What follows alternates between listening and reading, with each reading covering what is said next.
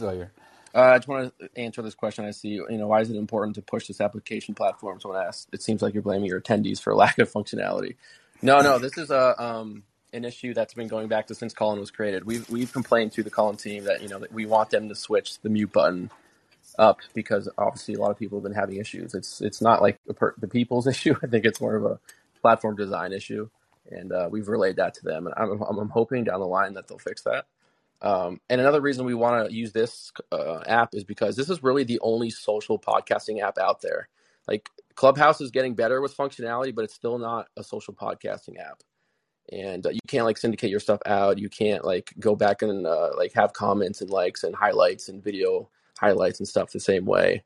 Um, and and now you know before Android people couldn't use it. Now anyone can log on and listen to our stuff live from any device, really. So as long as you have an internet connection. So we realize like it's still a new app and it has its issues, but it's slowly getting better, and we hope that it'll continue to get better. Um, so yeah. Um, so yeah, welcome everyone to XPod. This is uh first episode in a little while. It's uh the first day of spring, so good day to do this, I guess. Um, so today I'm gonna go. I'm gonna share some info from sources about upcoming Tesla products. Before like I jump in, I, I do want to say that like pretty much everything with Tesla is fluid, right? So things change like all the time. So some of today's info is an example of that. And like Tesla's plan, Tesla's plans like today might not be Tesla's plans tomorrow. So like what is shared today could change down the line, obviously, and probably will. Like you know, it's it's kind of like Tesla's estimated delivery dates for your orders. Like they are just constantly moving depending on a host of factors, and product stuff is you know somewhat similar. Um, so yeah, I think we'll just jump in. So starting with Cybertruck, so you're so saying I'm, everything with a grain of salt, basically. Yeah. Yeah. All right. I mean, you know me. Take everything with a grain of salt, right? exactly. Um, so starting with Cybertruck, last fall or I think it was late last fall, I had shared that the initial lineup would be um, like dual motor and quad motor. So I'm hearing as of right now that's sort of changed, switched around a bit. Um, I'm hearing right now that the, the Cybertruck could launch with three three variants. So the first variant would be a base dual motor, and then the second variant would be a mid dual motor, and the third variant would be a tri motor. And I hear quad and plaid have been pushed back a little bit as of right now, um, but obviously that could change later down the line. We're still quite a ways away from the Cybertruck launching. It's probably going to launch next year. Um, and that's like sort of essentially like Tesla said that because they said they're not going to launch any new vehicles this year. Um, I can't okay, tell you. well, what's the difference between the two duals there? So obviously there will be so the pack size um, for the tri motor is bigger. Um, the base dual, you know, I, I, I don't know exactly like what the pack sizes are or, or like what the range and specs will be. Um, but I think uh, if I had to take a guess, I would say the base dual motor will probably end up replacing the single motor rear wheel drive version that they had originally sort of advertised. Because um, I don't know many people that would buy, you know, a full size Cybertruck with 250 miles of range and only rear wheel drive I think most people want that all wheel drive and at least 300 miles of range, especially if you're towing stuff. Um, so yeah, I think that's probably their thinking. But you know, things could change. Obviously, you know, we'll see. Yeah, because right now you're you're delineating almost uh, like four variants. No, uh, five. Technically five. Yeah. Yeah, five. Wow. Yeah. So base dual, mid dual, and tri motor. Then of course quad, and then plaid. So I don't know if all of them will be available at one point at the same time. You know, I don't know if like once quad and plaid are available, maybe they'll get rid of the tri motor. You know, who knows? Um, yeah. And I can't tell you exactly what like the target weight of the base Cybertruck is, but I will say the Rivian is like a mid-size pickup truck with a 7,200 pound weight. So the Rivian's about 217 inches. The Cybertruck is estimated to be about 230 inches. Um, so the Cybertruck's obviously like a full-size pickup truck, and efficiency should be better versus the Rivian even, and it'll be like industry leading and I think it won't even be close. I think it's it's going to be pretty incredible what Tesla's going to achieve with this vehicle. Yeah, so that's for the weight. So it, it, it yeah. Cybertruck is a bigger truck than the Rivian, and it will weigh less than the Rivian. Yeah, yeah, and at so least that's the target. Yeah, seventy two hundred is Rivian right now, and uh, you can f- figure that it's going to be less than seventy two hundred, and not just a little bit. All right, moving on to Powerwall 3. So Powerwall 3, so right now, uh, I think it's called Powerwall Plus is out right now. So Powerwall 3 will launch later this year, and it should be like a massive step forward. For context, let me give you some of the specs of the Powerwall Plus, and then I'll compare them to the new Powerwall 3. So they're both the Powerwall Plus and the Powerwall 3 both 13.5 kilowatt hour um, packs. But the old Powerwall Plus uses 20, 2170 NMC batteries. The new one will use prismatic LFPs. Um, and then Powerwall Plus had 9.7 kilowatt ba- uh, backup power. The new Powerwall 3 will be about 50% bigger um, to 15.4 kilowatt backup power. And then in terms of uh, solar power, the old one was 15 kilowatts, and then the new one will be 25 kilowatts. Yeah, maybe um, I can um, give a little bit of uh, so people may, might might understand yeah. what this means. So the, the pack size, 13.5 kilowatt hours. I think everybody's familiar with that, uh, with the on their car battery packs and and everything. That's the energy. The the big difference here, where it gets a big boost, is on the power output. How much things it can power simultaneously. So how fast it can draw that power out or put that power in, because it goes both ways. So let, let's say from solar, it can dump more power uh, than it can on the on the old power wall, and it can output also to your house in in case of let's say a, a power outage. You can draw more stuff. So you let's say that on the previous one it's 9.6 kilowatts. I, I, I didn't make i didn't do the math on it like what it could power but let's say your your fridge your your your heating and so on and so forth but with the extra power now you can more fridges more uh, uh, uh, tvs and washing machines and whatever you can draw more power from that that pack Yeah, and probably the most important, or one of the most important things that I think people here will really care about is cost. Because mm-hmm. as we know, the LFP batteries are much lower cost.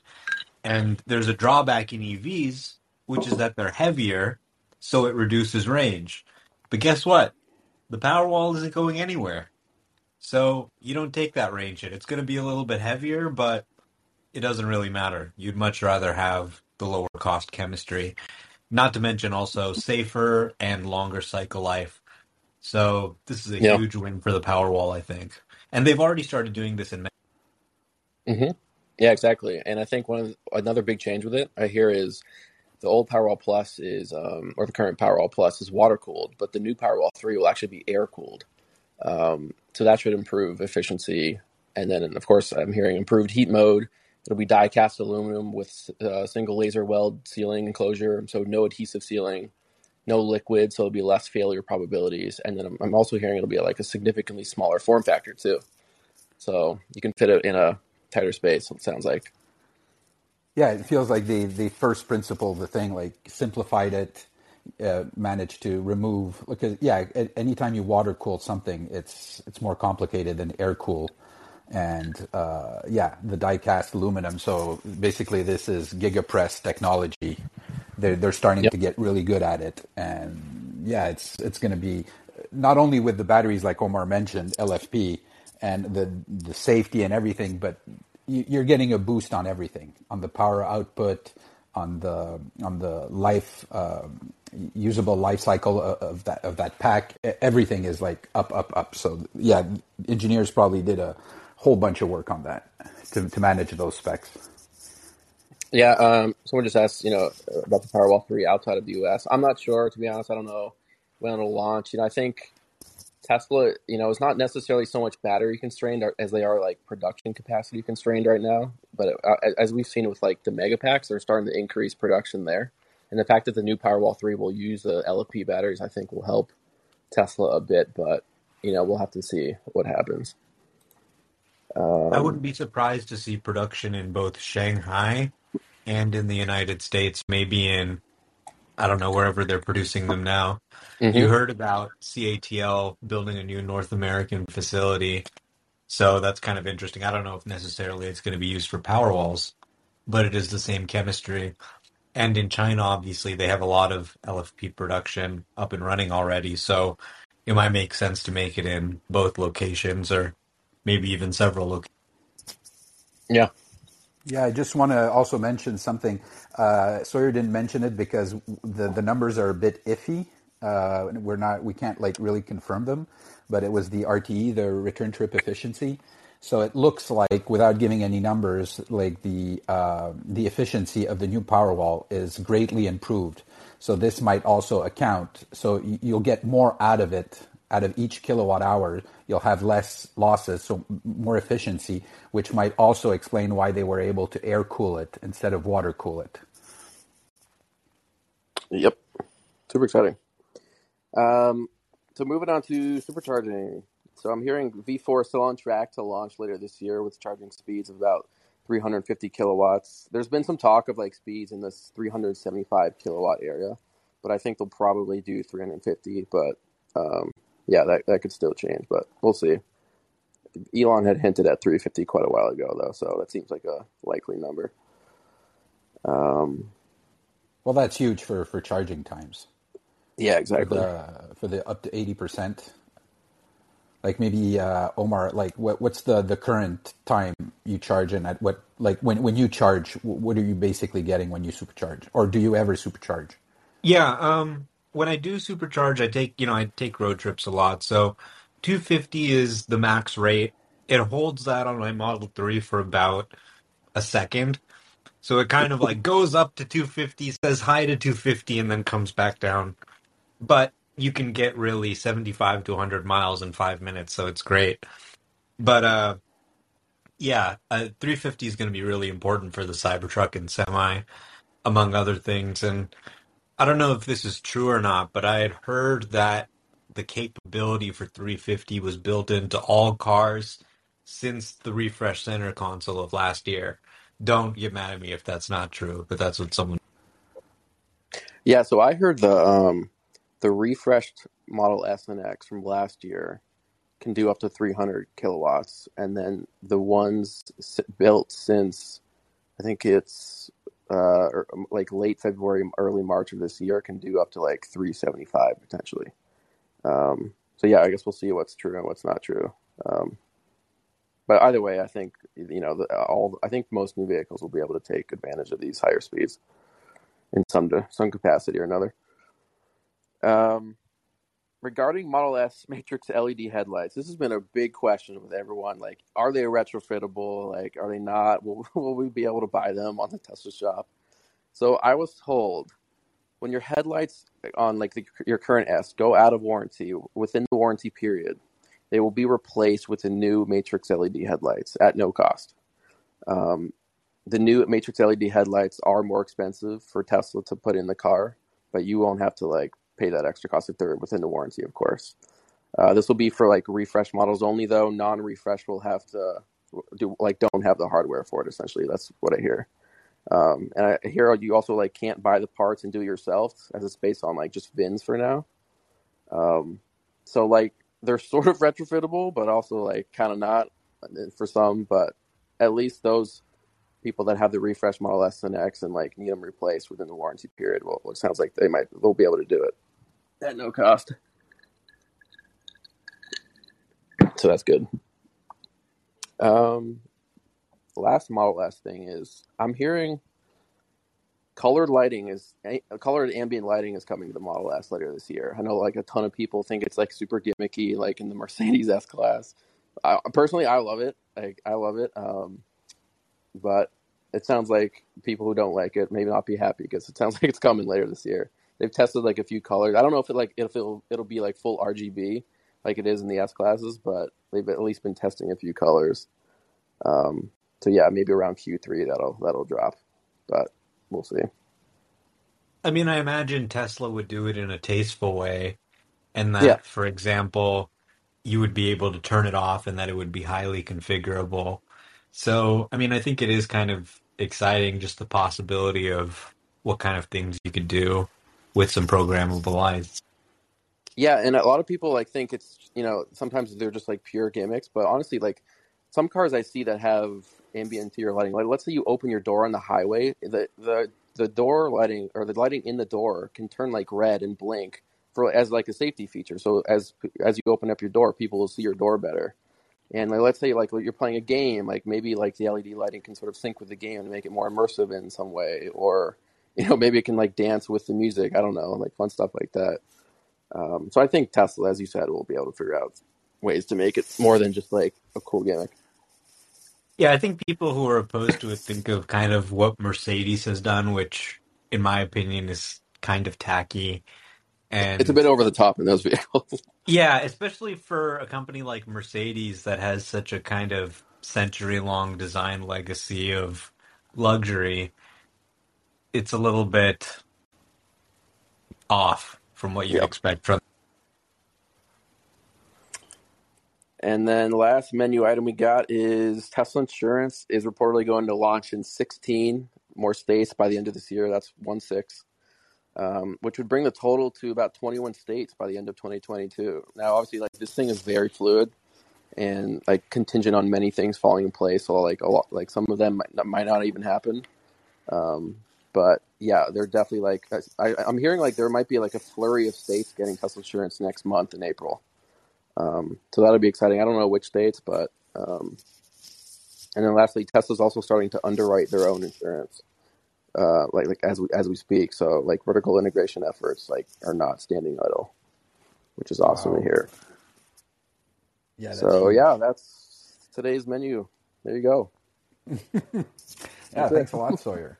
Yes, seriously, like 16 states before the end of the year. That that means that give it a couple of years and like whole United States, Canada, it's, it'll probably go uh, uh, accelerating. The, the more they get like the, their hands at getting approval, the Yep. more the, the, the easier it seems that it would get. So yeah, because Oh I wow, mean, we hearing we're, we're hearing on Twitter like crazy stories about people like comparing prices, and it's like one third. I, I, I've heard I think up to one third difference of, hmm of, of, of the cost of insuring a Tesla. So it, it, it is a big deal for, for the consumers. I think Uh, Omar mentioned the uh, it, it's part of the total cost of ownership. hmm So uh, we got some questions. Uh, let's see. So Tri-Motor likely first model to drop next year. I don't know what'll drop first. Um, I think that remains to be seen. And who knows? Like down the line, like the quad might even be the first to launch. Like the, this is just the info that's like out there right now. Like it, obviously things can change. We're still like a long way away from the Cybertruck launching. Um, someone says limiting factor said like 5,000 to 5,500 pounds for the base Cybertruck weight. Um, I like limiting factors thinking on that. I'll, I'll leave it at that. Um, so what Elon said last December about first production being quad, that has changed at this point, correct? Um, it sounds like it, yeah. It sounds like it. But of course, you know, things could change. Um, how will it work in low temperatures? I'm, I'm assuming you mean the um, Powerwall 3. Yeah, they work fantastic in low temperatures. Teslas work fantastic in low temperatures, especially with the heat pumps. So there should be no issue there. Uh, any update on semi? No, I don't have any update on semi, unfortunately. Um, I think Tesla's really putting their efforts into, you know, ramping 4680 production, focusing on launching Giga Berlin and Giga Texas, and then eventually getting the Cybertruck up and running. I, I think semi is not like a massive priority for them right now. Obviously, they want to start making it, but they're just really battery constrained, and they want to put those 4680s in there. Um, so yeah, there we go. No callers in the queue. First time. Damn, seriously, we're going to take it personally that you guys don't like us anymore. Oh, there we go. We I have just broke the Gary.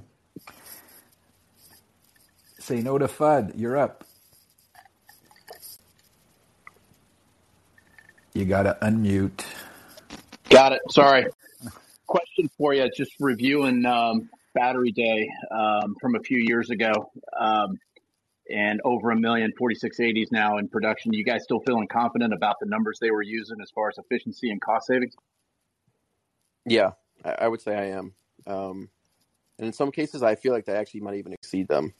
Um, but we can't know exact numbers right now. Sure. And of course, there's rumors that they'll build they'll, their two million cell by the end of this month, but we'll see what happens. Yeah, so Go ahead, Omar. important thing to realize is the numbers at Battery Day were given as a comparison to the old version, right? So a comparison to say a 2170 cell and you know they thought they could reduce 50% of the cost or something like that. And although there have been a lot of changes in commodity prices, maybe the cost has gone up, but it's gone up for both. So if you have, for example, a structural pack and that lets you deliver, you know, a certain percentage of cost savings, you're still going to deliver the same percentage of cost savings. The savings just now might be even bigger because the price of both the 2170 and every other kind of battery pack you can make are more expensive. So there have been some news articles recently where they talked about um, Panasonic building 4680 cells and uh, other manufacturers setting up supply for Tesla, and they reiterated from those companies the target of basically cutting out 50% of the cost of the pack. Awesome. All right, taking next caller. Ben, you're up. Hi, thanks for having this session. Uh, my question is uh, Elon says he's working on Secret Master Plan number three, and I didn't know if you thought that had any implications on him feeling like Master Plan two was nearing completion, or uh, any implications on kind of how fast current products or FSD is moving. And then also, if you had any speculation what might be in Master Plan three. Whoa. Yeah, well, I, I think that that makes sense that, you know, you start working on the next phase when you think the current phase you're reaching completion. And uh, of course, like one part of the one of big part of Master Plan Part Two was the you know robo taxis and FSD and everything. Of course, part of that will be regulatory, so it's not entirely in Tesla's hands how fast that will uh, will you know be uh, opened up for, for it to become a reality. But I think yeah, it, it's a clear signal, at least to me, that you know they're stepping it up and thinking, okay, you know, we they, they still have the same mission, but now it's what's the third step? And what really I think is important here is to remember that when it wrote Master Plan Part One, when Elon wrote that, you know, Tesla was nothing, basically nothing and it was just like an outline basically if we can survive like master plan 1 then you know we'll do better on master plan 2 and then they did the 2 and now that the 2 is complete tesla is like a very very different company like it it knows how to go through like production hell uh, uh introduce new uh, new models uh, making their own batteries leading real world ai fsd on the cusp of you know being 10 times safer than a human driver, so on and so forth. So I, am thinking, it, I don't want to speculate on what will be master plan part, part three because it's, you know, you, need to be inside Tesla and see all the working parts, but pretty sure AI is going to be a big part of it. Uh, I think Optimus obviously is is part of that uh, that picture with robotics. Um, Elon also mentioned that you know long term manufacturing will be Tesla's competitive advantage. So it, has to tie in with that. And then the, the, mission, you know, it's like to accelerate. So could we be talking about, you know, uh, going into aviation, uh, batteries, you know, not today, but they might eventually become, or they see a path where, you know, you need to start working on stuff, you know, in the next year, a few years to be able to enter that space. You know, it's it, it's hard to say where Elon's mind is at and having all the pieces of the puzzle to know where you should be going. But you know, renewable energy, solar storage. Uh, I know uh, Omar's uh, pushing a lot for uh, V2G, vehicle to grid. Uh, Elon has been like sort of saying there's no point in doing that, but the the signs are there that you know it maybe it will happen and then there's Autobidder and everything. So yeah, everything's linked, the whole ecosystem, and where it's going, it's it's hard to predict. At least for me, I don't know what you guys think. Yeah, I mean, I think when you look at Master Plan Part One, it was really written before even the Roadster, and it was an answer to this question. Well, Tesla's just making these expensive sports cars for rich people. Why does that matter? It's just you know, it's a joke. It doesn't matter. And Elon said, no, it does matter because we've got this plan to make EVs mainstream. And it was really a 10 year plan. And he said, what we're going to do is we're going to make the Roadster. We're going to take the money and success we have from that. We're going to make a more affordable car. We're going to make the Model S and Model X. And with the success of that, we're going to build an even more affordable car, the Model 3 and the Model Y platform, and that is going to make EVs mainstream. And everyone laughed and they said, that's a ridiculous plan. And look at what happened. The entire industry has been changed by the Model 3 and the Model Y.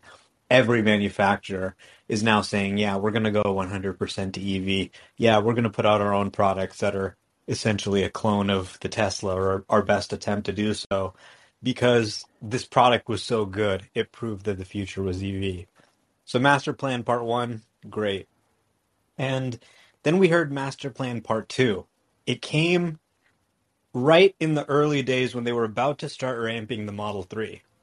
So it wasn't when Master Plan Part 1 was complete, but when they were starting to get to the end of Master Plan Part 1. And really the hardest part of executing Master Plan Part 1, the part that almost killed the company, had yet to come. But they talked about Master Plan Part 2, which was the solar roof and battery storage, which they've executed on, hasn't been so great financially, but they've executed on bringing those products to market.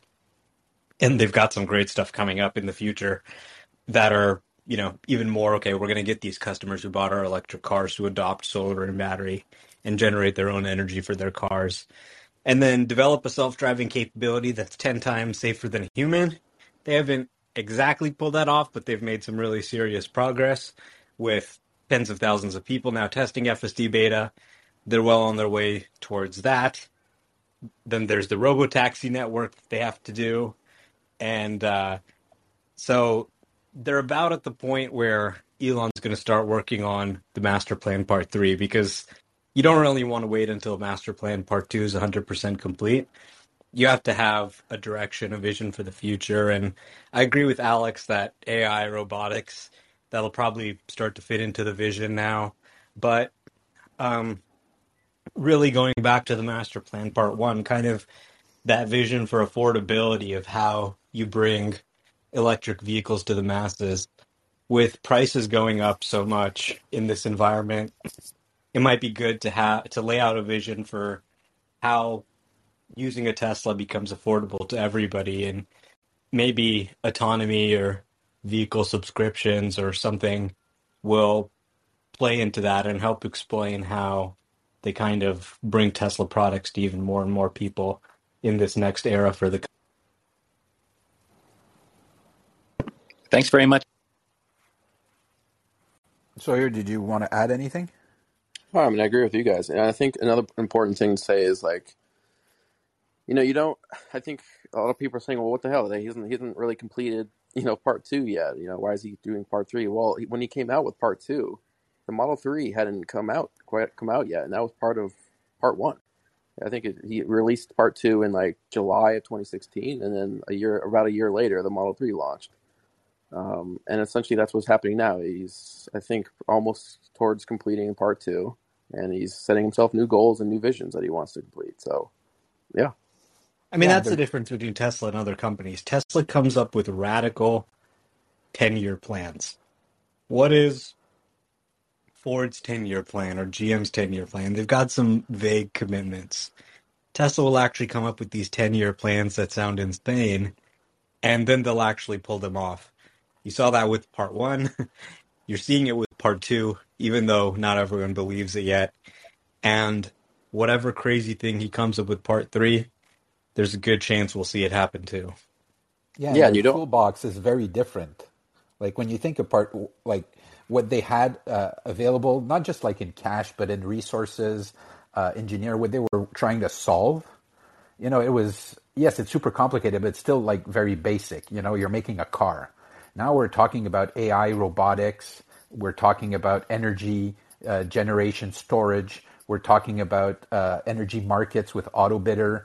Um, all these things, uh, you know, the, and and Dojo, you know, like for the training, of course, it's linked to to AI, but it, it's all this vertical integration opens up so many possibilities that yeah, I don't envy. Like probably coming up with Master Plan Part One was like the easiest thing for Elon. Master Plan Part Two was harder, but it was still like within the realm of yeah, this is where we should go. Now, Master Plan Part Three, I think, is going to be like uh, a doozy for Elon to you know because he has so much much more tools, financial, engineering wise. Uh, this, he, he's so established and he's working on so many fronts that how does that all combine into a, a, a challenging and uh, ambitious master plan part three that takes Tesla into the next decade? Yeah, it's super exciting, but yeah, it's probably a lot of work. Thanks very much. Thanks. Uh, going with the other Ben. You're up. Ben? Uh, yes, hi. Uh, I was wondering, do you guys have any news on Cybertruck prices, uh, or what do you think about comparing to Model Y prices? Eventually, uh, uh, where where do you think it's gonna land, uh, or at least what you estimate? Or any news also about the Tesla bot? Uh, no, no Tesla bot news uh, regarding Cybertruck price. I have no idea, and I think I think people should prepare themselves for higher prices. a lot's happened since 2019, and honestly, like it's going to be a way better vehicle than probably even Elon had originally uh, envisioned. Um, so expect higher prices, but I still think the value for what you're getting over the life of the vehicle is certainly much better than like a traditional ICE truck. Look at the prices that the Rivian and the F-150 are selling for, and maybe subtract a few thousand dollars.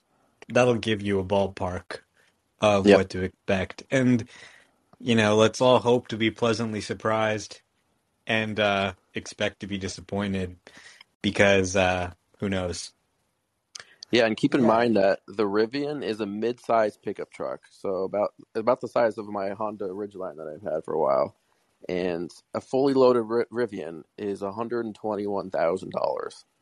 So the Cybertruck's going to be a full-size pickup truck, and if the you know if the Plaid version comes out, it's not crazy to me to think it would be one hundred and ten grand, one hundred twenty. So prepare for crazy high prices on those top trim.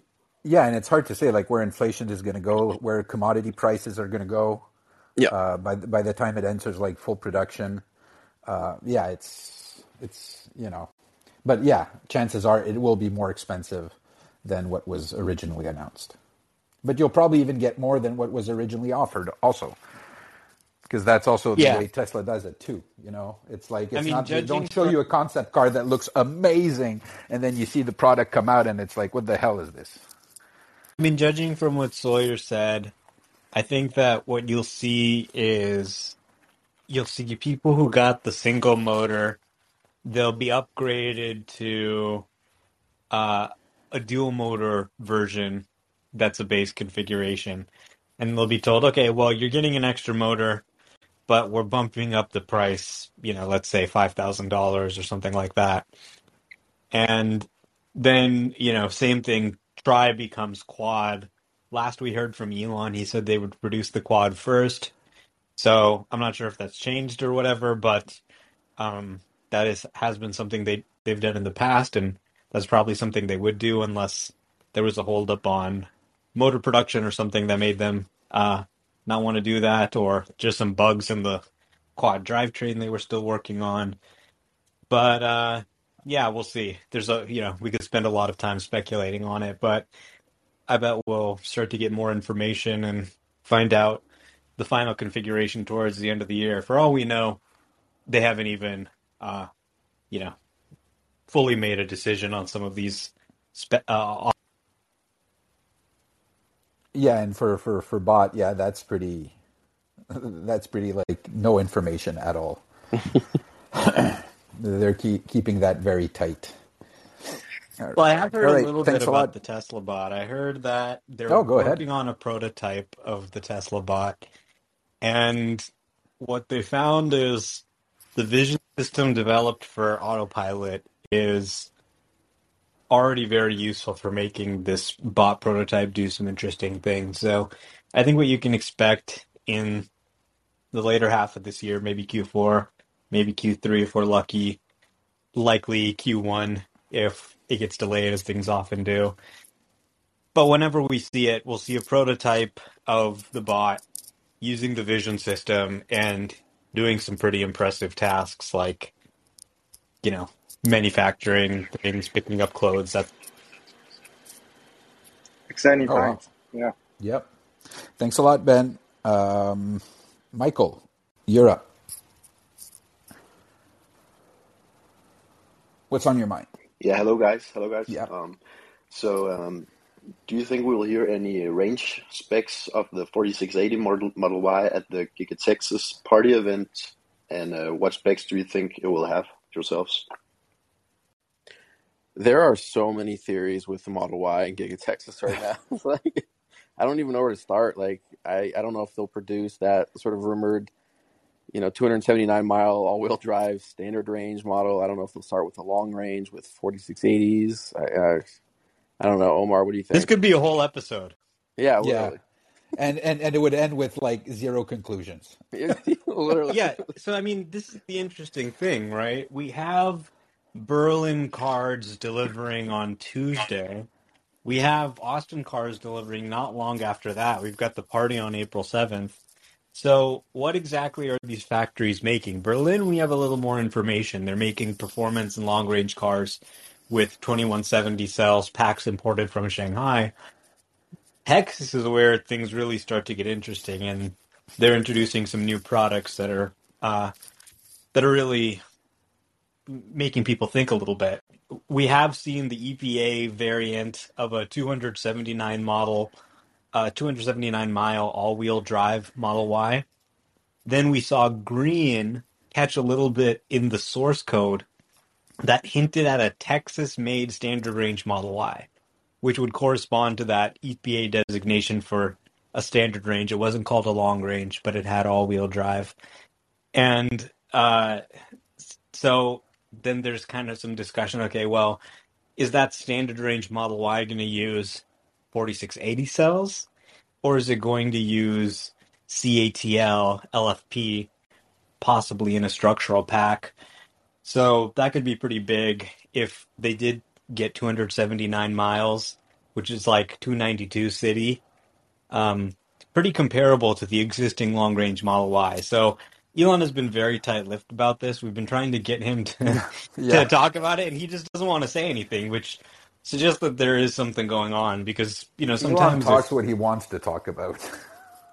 yeah, but you know sometimes if you'll just see a, like a rumor that's ridiculous, he'll be like, "Nah, that you guys are misinterpreting this." yeah. But I think they're keeping it close to their chest because uh, it's it's going to be a big. Uh, I mean, it's going to be very exciting, and no matter what they're producing, it's going to be interesting. They're making the Force 4680 cars out of Austin, so if anyone finds any information Yeah, I'm, about su- what I'm surprised producing, you didn't break into Giga Texas and go like see those cars in oh, the I I am. I'm planning to when we go there for April 7th. I'm gonna I'm gonna just try. I Oh yeah, love what's that? And you know, just kind of run off into the factory. Security will chase me. I'll look under the battery pack. I'll start ripping the. I No, kind of but love how much little like we know about what's going to happen. Like typically, like with Berlin, we kind of know everything, but the Texas, Lake, there's very little that we know about um, in terms of what's going to be launched. So it's kind of exciting, you know, the mystery behind it. Yeah, the, the thing we're we're getting sometimes that might look like contradictory information uh, with like the range and 4680. Like Elon said, yeah, Austin will use 4680, but then you know people say, well, it could be LFP 4680, and that doesn't seem to be right. So then it could be CATL 4680s uh, in a structural pack maybe. But you know, there's so many. There's also the possibility they do the 4680 structural pack, but with just less cells and the same as they did with the standard range 2170 pack on, on the Model 3. Basically, they put empty cans, and instead of having active active material in the can, it's just like an empty can, and you could do a structural pack. The, the, the cell does not have to be full of uh, active material and a working battery to make the structural pack work. Actually, it's probably even better if the can is empty than if the can is full for like the shear transfer. So you can imagine that the the outer rows would be like empty cans, like for safety, and it would be a smaller pack. So then it's easier to match the ramp of 4680 with the output of cars. Uh, you're not. Uh, it solves the whole problem of you know how are they going to discriminate between uh, somebody that ordered something from Austin, uh, well, something, but they got it from Fremont uh, instead of Austin because people sometimes want the 4680. Well, this is a new model that could be just from Austin. So if you order that, it can only come from Austin. So there's no, you know, bitching uh, with with customers, uh, and you know, there, there's many ways this could be solved, uh, as I see it right now. But it's all like speculation. 100%. But if you're going to offer something at a lower price point with lower mileage, I think the structural pack in the 4680 is the way to go. You know, uh, because you know you, the, the cost and the weight savings and everything are are make it so much easier to make um, a model that's less uh, expensive than a performance or a long range. Anyway, that's how I see it.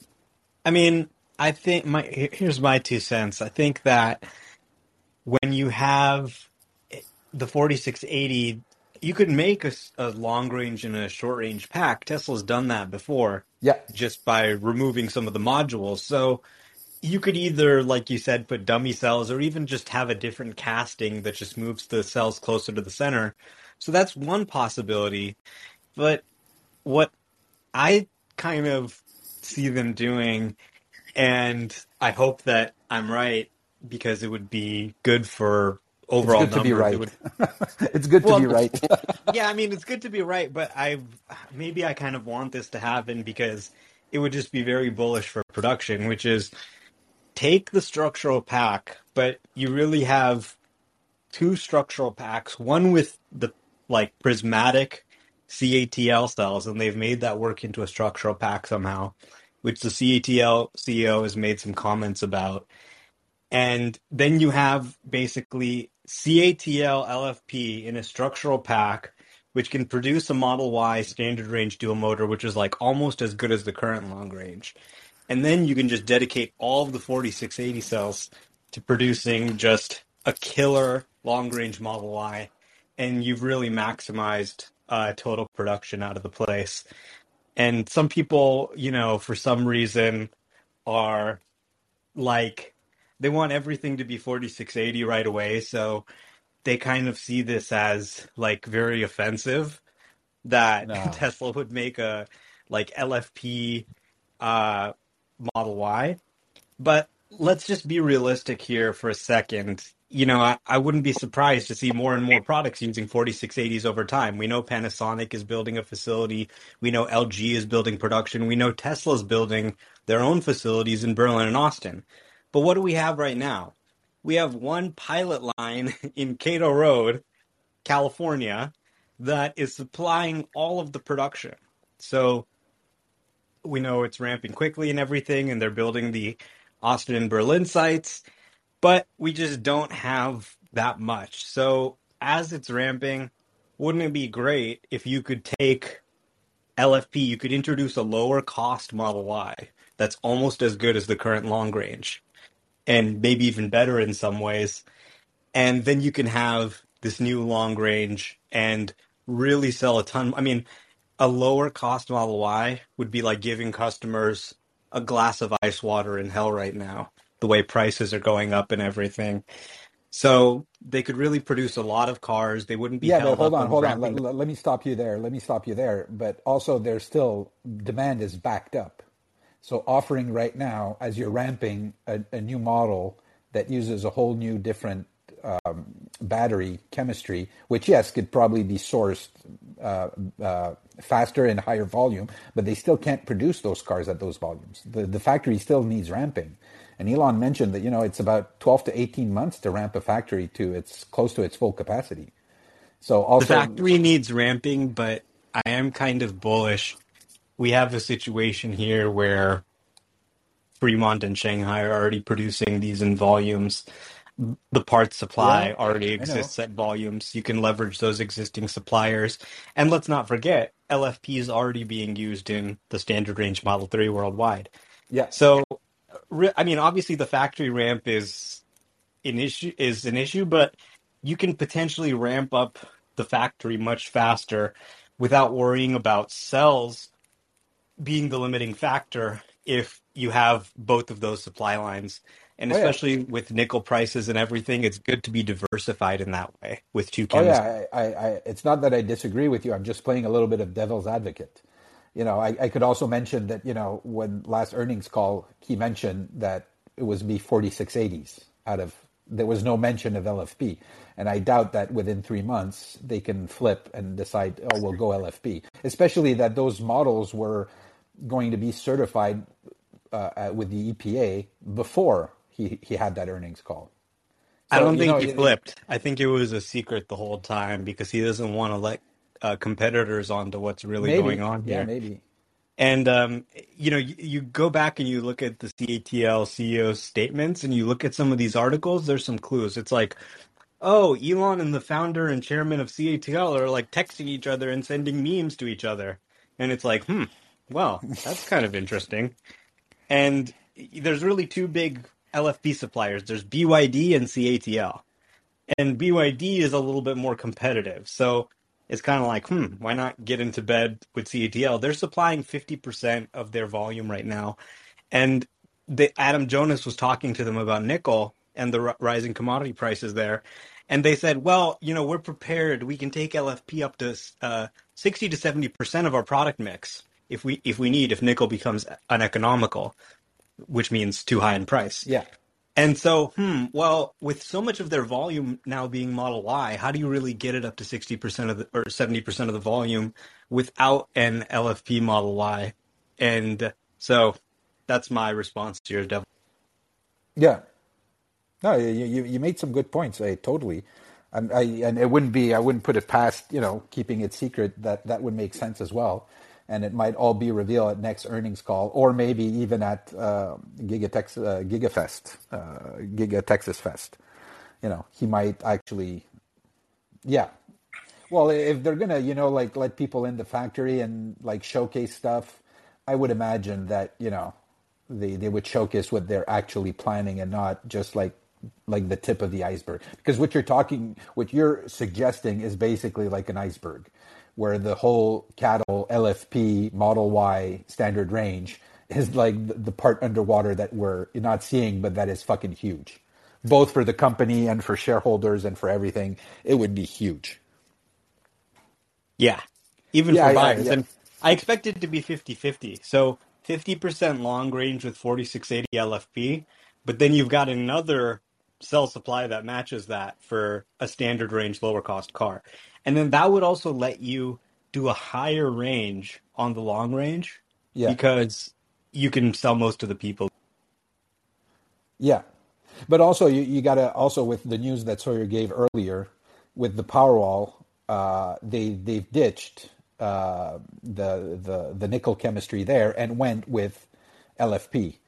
So that also alleviates uh, their their demand on on on on nickel chemistry there. So maybe they the those twenty one seventies, you know, they, they have access to to those now in their automotive uh, product lines. So you know, there's there's so many pieces to juggle there. I I don't know, and also like the ramp. Yeah, I I I hope, but it's still like a new factory, and I'm guessing yeah, there's some gonna be some like growing pains there that they need to. So I don't know how much they figure they can output and how much you know 4680 needs to catch up to match that output. Uh, both both at Kato because Kato is also uh, going faster and faster, but then there'll be local production at Giga Texas, and the curves just might match perfectly when you add Kato to uh, Giga Texas 4680 with the ramp of Model Ys at um Giga Texas. I don't know. It's it's it's a crapshoot. Yeah, definitely. It's it's interesting and it'll probably be something that none of us are guessing at the end of the day. Yeah, probably. In the end, it'll be something completely different, and we'll all look stupid. But but one thing I would say is like people probably don't realize if you look at CATL, they're now the number one battery producer in the world by Yeah, volume. And you look at how much they grew, they grew from like 30 to like 120 gigawatt hours in like a little over a year or something. It's just nutty, nutty growth. So as somebody who wants Tesla to produce a lot of cars, this is super exciting to me. I think we weren't Tesla wasn't really looking at LFP because it's like, okay, it's not as energy dense. you can't get the best range. But now with structural pack and some of these advancements, they're like, okay, we can actually take this chemistry and make a vehicle with pretty decent range. So you've got 4680 for really the Cybertruck, the semi, the long range Y, the really vehicles that you want to have leading range in the industry. And then you've got this other battery chemistry that's more kind of mass market. We can make tons and tons and tons of this. They're really good at ramping production. Yeah. They're really good at keeping costs down. And it doesn't use any commodities that are like, there's no cobalt, there's no nickel. It doesn't use a lot of these things that are scarce and just ends up being a lot easier to produce in the short term. So when you're talking about like, you know, 2025, 2030 numbers, then I'm sure Tesla's going to be making a lot of those cells themselves. When we talk about really 2022, 23, um, they're buying a lot from these four suppliers.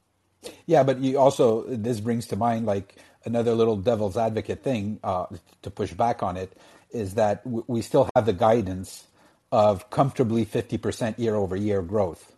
So we're looking at this year around 1.5, 1.6 million. So, and they said that they could do that just with Fremont and Shanghai, basically, that they didn't even need like Berlin and Texas. So even though you might be right that they could ramp really fast, um, they don't have to do much to hit those guidances. You, you know what I mean? It's not like there's going to be a boost that this year they're going to come out at 2.5 million or something.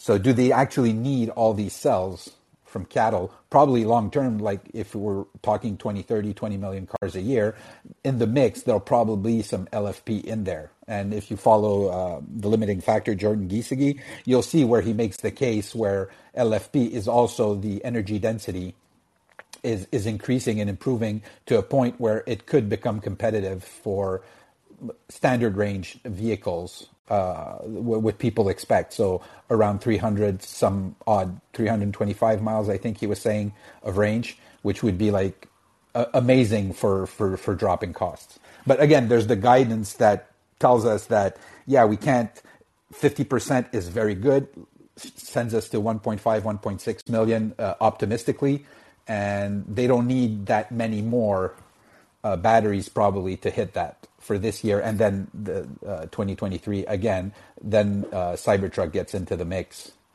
and yeah, I don't know. It's too many moving parts Yeah. to, and not enough information, clear information that we can you know uh, dr- draw it out and see see the roadmap.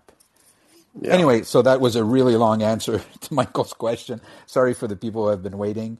So let's go with the next caller, um, Jean Lude.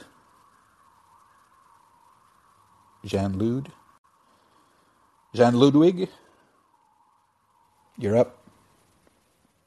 Yeah, you unmuted, but you're remuted.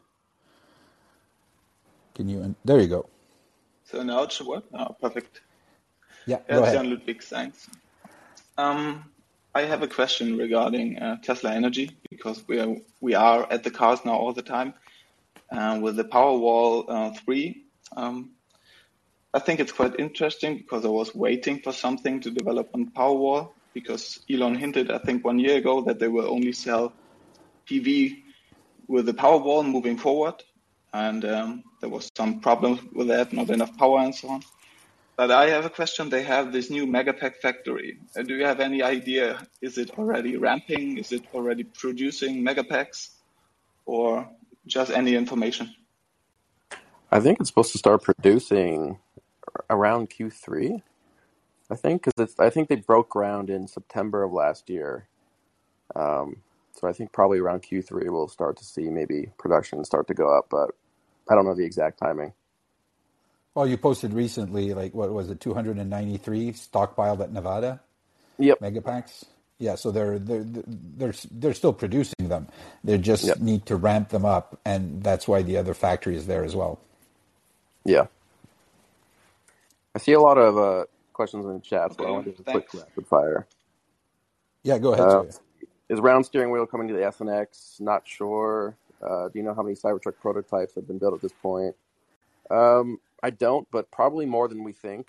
Um, could you give a quick recap for the late ones? This episode is completely re- replayable after we post it, so you can just go back and listen to it. Any update on Gigaparty invites? No, Tesla hasn't announced anything, but the Travis County, which is where uh, Giga Texas is, um, is having their county meeting in uh, on Tuesday, I think. So to, to decide, you know, whether to let this party happen or not, which I fully expect they, they will approve it. Um, so maybe once that happens, Tesla will give us some guidance on tickets and stuff. Um, will it be a, a final permit, or will they will there be conditions? no, this one will be final. No, there's going to have to be like 400 conditions. Tesla will have to meet within seven days. No. Um, any estimates on deliveries out of Berlin this quarter? Drone bids seem to show a lot of stacking. Um, I saw Troy Teslike like, say like five, six hundred, so I'll go with that. Um, let's see. Do you think quad motor will launch within a year of the start of production? Yes. Uh, let's see. They are holding announcements to keep from disrupting current deliveries. Could Fremont become the Model 3 factory? Maybe Omar can answer that one. Think the think Fremont could become the Model 3 factory? No, I expect that uh, both locations will make 3 and Y, but it's just going to take some time for them to ramp. So it makes sense to focus on Model Y for right now there's no point in really making three. We have enough three production. We need more Y production, more of the demands for Y. But eventually, you're going to see parity across these locations. You know, a lot of people, you kind of hear comments like, oh, well, now we've got Austin, we can shut down Fremont. And it's like, well, no, no. Austin is not ramped. Okay. Fremont is holding the weight of the whole company right now. And once Austin is ramped and can take some of that rate, weight of supporting the financials of the company, you're going to see some upgrades at Fremont. For example, the new paint shop technology in Berlin, and that sort of stuff will be moved to other factories, including Shanghai and Fremont. Uh, that's what Elon said. He told us once on this podcast, this third row with Sandy Munro. And um, you'll see 3 and Y be made probably uh, worldwide. That's just my guess. I mean,